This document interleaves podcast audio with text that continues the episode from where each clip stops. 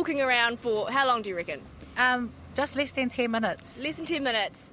And how many places have we seen that you can get alcohol from? There's about six.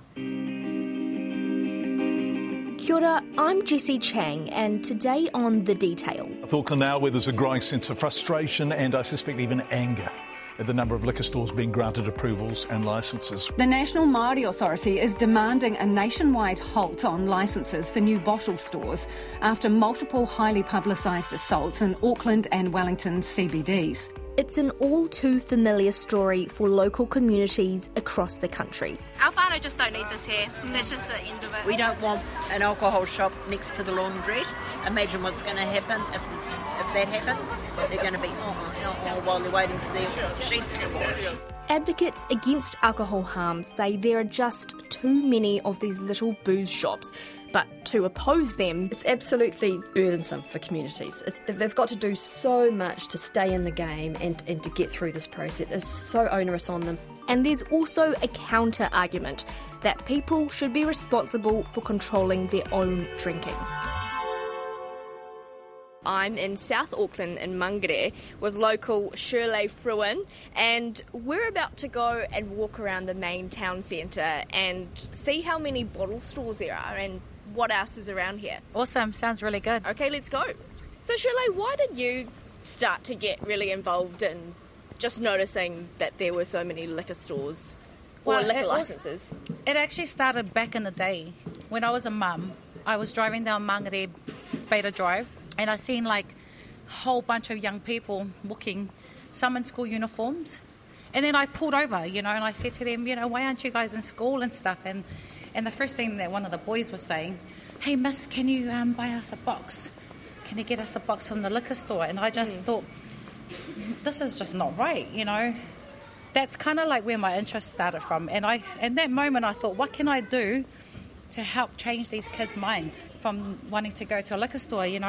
And I think it's because it's become a normal thing. And um, also, back in the day, um, the age was different. It was more, it was like 21 back in the day.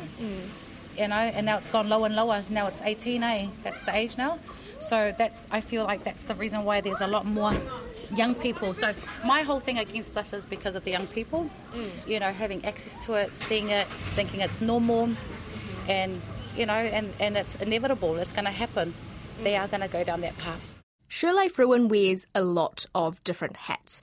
She's a hip hop artist. She's a mum to an autistic son. She's run a performing arts course for teenagers and is a strong advocate against the availability of alcohol in her community. There's already vulnerable people in the community. I know we don't like using the word vulnerable, but we feel like there's a lot of people who in that community who, you know, are poor, uh, And already struggling. predisposed to drinking alcohol. That's it. And so when they see it, they're gonna be they're gonna be like, oh, this is my last ten bucks. I'm gonna go and buy me that because it's on sale. And then their kids suffer, and that's why there's a lot of kids in the community who don't um, have lunch, don't have the proper uniforms. Um, you know, and are involved in domestic violence. You know, I also was a victim of domestic violence due to alcohol alcohol harm. Two of my marriages broke because of alcohol harm and drugs, and so that's why it's really affected me a lot. Um, and I do believe it is it was caused from the alcohol because they couldn't control it, and that's the problem. You know, What do you think about the argument that may be out there that sometimes it just comes down to personal responsibility? It's not the liquor licenses or Yeah. the availability of the alcohol that's the problem. Yeah, yeah, no, I totally understand. Um, someone commented on, on the YouTube, liquor stores are not the problem, it's education, you know. And I thought, yeah, people are entitled to what they want to think, but I guess when you are affected by it, that's when you realize there is definitely a problem, and it's definitely because there's just too many, too many al- liquor stores. When you count all the stores, it makes you think. That's when people start to realize, oh, that's a lot. There are about 20 outlets with liquor licenses in the Mangere Otahuhu ward and around the town centre itself. Well, the first place that we're going to is the Le Tausala um, Club, which is actually a nightclub. Okay. It's been years since I haven't been up there. Mm-hmm. but um, I still see a lot of people because they've got gaming. It's a gaming lounge, So it's also gambling as well. gambling. Yeah, Just a few metres around the corner, And we're just walking past Countdown as well, Um, so where Countdown, yeah. you can buy alcohol. Absolutely. Yeah. Countdown. We've got one just around here. Okay, let's Um, walk over there. Yeah, and that's really good that they um we've shut down the other one down at the back of by the nightclub. Yeah, because so there was a liquor store right next Yeah. to the nightclub. Yeah. Right. Yeah, and there's um yeah, there's quite a few just all over the place. Especially like where I live, down Mangere East. So I'm hardly out these ways unless I'm selling my coconut bread. Is that a little plug? yes, it is. So don't forget to add that in. Shirley's coconut bread, which is amazing, apparently. So, okay, I see there's a super liquor store just up here. I used to uh, be really good friends with the guys that own these stores. This one and the one across the road. Oh, really? Okay. Not anymore? I don't know if they're still here. Okay. That's how long I haven't been. Opposite the super liquor store across the car park, there's the Mangere Community Health Centre and also the Birthing Centre. Further along, We've just come around the corner and I can see Pak'nSave on my left as well. So that you can also buy alcohol there. Uh, Pak'nSave, and literally just across from Pak'nSave, around here where the food junction is, there's um, the main one there that, um, Another liquor store. yeah, another one. Okay. Yeah. So there's another liquor store just here, and that's the one that a lot of people go to because it's like right next to the food and oh, and also oh, I don't know if oh they actually do yes. Right. So another um, another supermarket, yeah, they sell the um, beers in here. She's talking about the Shop and Save supermarket. And opposite the main town centre on the other side of Bader Drive is the Mangere Cosmopolitan Club. So, within 10 minutes of walking, a person wanting to buy alcohol in the Mangere town centre has the choice of two different clubs, three supermarkets, and two liquor stores to go to. Dr. Nicki Jackson is the Executive Director of Alcohol Health Watch, a charity funded by the Ministry of Health to reduce alcohol related harm. The World Health Organization says if you're going to do anything to reduce alcohol harm, it's address the price of alcohol, address its availability, and address its marketing.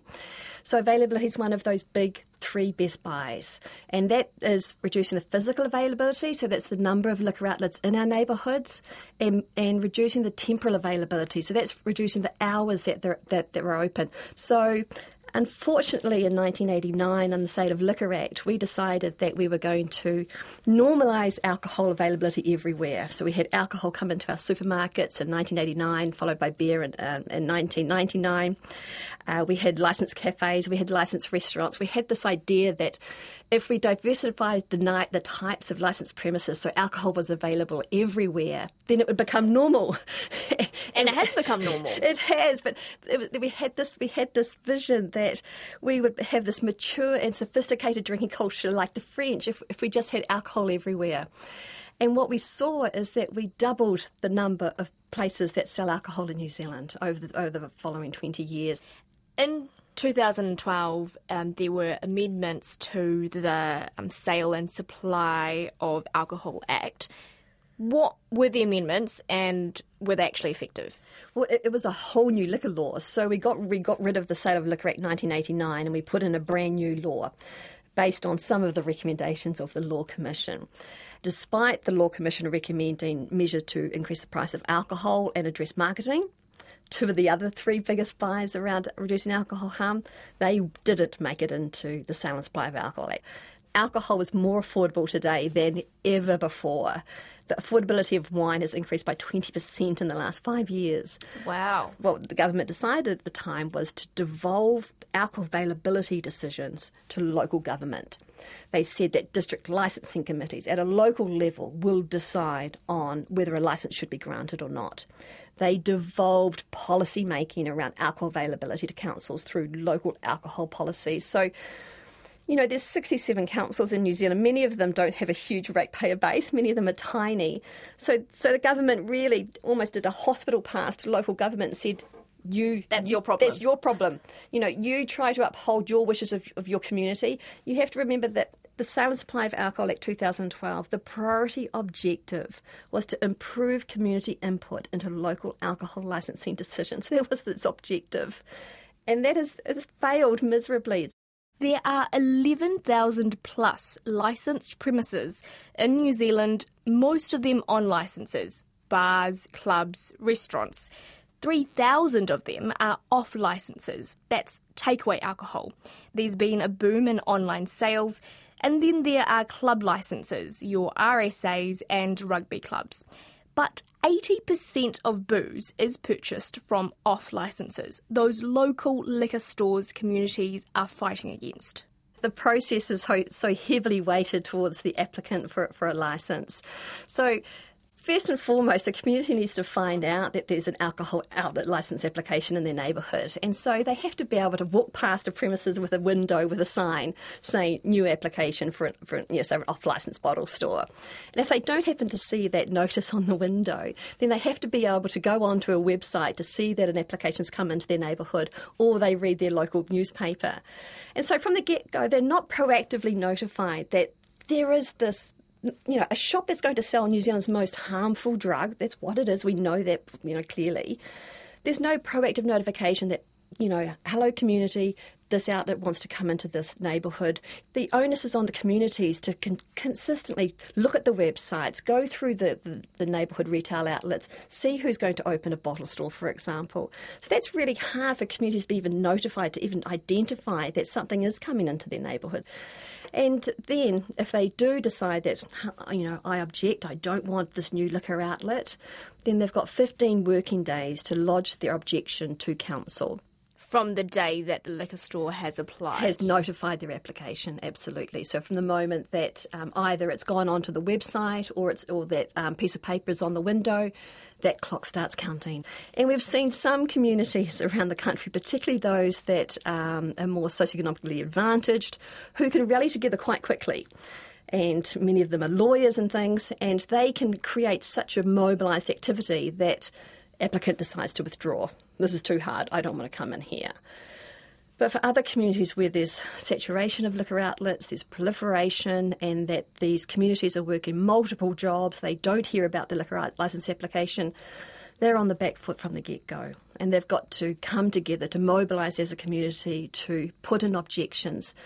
The trouble is with our liquor laws is that you have to live within one to two kilometres of, say, any licensed premises to have a standing to object. Right, that's the only ground you can object on. Well, no, that, that's the that's the first threshold you must get right. over. So it used to be that you had to live within a thousand metres, which which is just crazy because the research is so overwhelmingly clear that the harms from liquor outlets extend up to five kilometres. But the law says no, that you really only have a greater interest if you live within one kilometre. Now we've got some case law that that extends to two kilometres. So that's hard from the get go. You have to have standing to be able to object to a liquor licence. And then if you do, there's a range of criteria that you, you are only permitted to object against. What are those? So there's a whole range of them, and one of them is, you know, the hours that this premises wishes to be open. You could object to those hours. You could object to the way that you believe that this new outlet's going to impact the amenity and good order of your neighbourhood. But where's the evidence? You have to prove this evidence that this is going to come in and impact the amenity and good order. Or you could use the object of the Act, which is what most communities use, and that's to say that this new outlet is not going to minimise alcohol related harm. I mean, this is this is where the, the rubber meets the road, is that communities have to front up with a whole lot of evidence to show why this outlet is going to increase or not minimise alcohol related harm. What proof is normally accepted? it's, I come along with uh, 26 pages of evidence and, and, it, and it doesn't count. The threshold for evidence is simply too high. And so we're turning up with um, emergency department admission. The police are turning up with their local crime data. The issue is, is that unless you can bring it back to that locality of interest and prove that that outlet is, is going to cause harm, then you don't stand a chance. You absolutely don't. Because that's the main argument from liquor stores and the supermarkets. They say, well, where's the evidence for Auckland? Where's the evidence for Remuera? Where's the evidence for Otara? And it's like, well, you know, we, we don't have that level of evidence. We have good quality evidence across a huge number of studies which consistently show that off licenses and, and alcohol outlets increase alcohol related harm why would I think that relationship wouldn't exist in in West Auckland or, or North Shore? But they're like, well, no, we need this local evidence. So the district licensing committee hears from the applicants and then You absolutely hope that the other three agencies who have a statutory role to also report on that liquor licence application that's the police, that's the district health board, the medical officer of health, and the council. Now, if you can get those three agencies to also oppose the application, you've got a better chance that when you front up at a district licensing committee hearing, that you might be successful in your op- objection. you say better chance. So even if you've got the community, you've got the police, you've got the DHBs, you've got the medical officer of health, they're all saying we don't want this here, Yep. there could be a chance that this license is still approved. there's a very high chance it's going to be approved. So, if we look at the um, Auckland case, for example, in the the year uh, 2019-20, there were over 800 new applications for on licences, and two were refused. If we look at off licences, there were 317 applications for new off licences, zero were refused. So, no, even if you manage to get through to a hearing, even if you've got the agencies together with you and you're all singing from the same song sheet that we don't need this new liquor outlet, very slim chance that you're going to be successful. So, I mean, I've been to a number of hearings. So, you're a community member having never done this process in your life, and you turn up and you're at the council chambers, you know, you're speaking into microphones, you've got lawyers all around you, you're fronting up, and the applicant brings their lawyer. They're well resourced, they, they often bring lawyers to, to, to the hearing. You've got the agencies on one side, you've got three district licensing committee members in front of you, and you're turning up and you're new to this, and it's such a formal environment. And and it's actually the district licensing committee. It's just um, there's 67 of them around the country. They belong to each. Um, well, they belong. They're independent uh, for each council area. And you submit witness statements in advance. You get cross-examined by the lawyers, by the agencies. It's it's a scary environment. I've seen community members being absolutely hounded through cross-examination by the applicant's lawyer. That this environment doesn't actually need to be like this. If you go and take part in Resource Management Act hearings, there's no cross examination. It's, it's an unlevel playing field. If communities can bring lawyers, if they can resource that, then they've got a better chance at winning. But we can't expect that. So they have to take time off their work or take time away from their duties to, to often come to a hearing that's not even in their neighbourhood of where this outlet's going to be. They come to often council chambers they often take one to two days for hearings to be heard, depending on how many objectors there are. And so, what happens is if you've got 100 community members that put forward an objection to this liquor outlet, you need those 100 people to take time off work to come to the hearing. Otherwise, the authority says their objection's given little weight. If you, if you can't come to the hearing, well, then we're not going to give your objection much weight. And so this is, you know, these hearings should be at night, they should be in the evening, they should be in the community. And so if you lose at the hearing, you've still got a process to appeal that. It's going to cost you 500 odd dollars, and you're going to appeal that to the Alcohol Regulatory and Licensing Authority. And even often, if you do win as a community member, then the applicant also appeals, and you've got to go through this process again.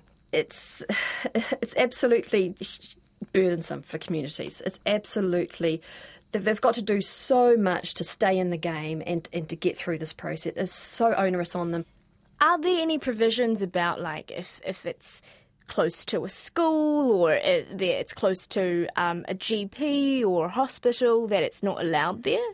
It, no, there's no prohibition that it's not allowed there. So certainly we will bring up those issues. We, we encourage communities to look at why this license application you know shouldn't be granted, um, and they will mention this is 100 metres from a primary school, this is across the road from a church or a marae. But the district licensing committee will take these things into consideration. Usually, what we hope is that there's conditions in place in our local alcohol policy which deals to issues like that. Talk to me about what local alcohol policies are. On paper, they look like they should offer everything to protect communities. They they stipulate where new licences can be located, so whether they're going to be in commercial areas or, or in residential areas.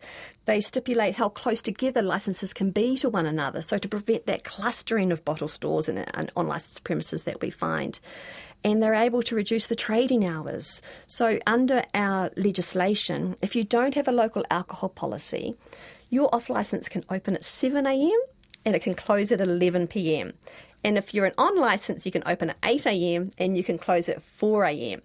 But if you're a council that's decided to have a local alcohol policy, you can actually bring those hours down earlier.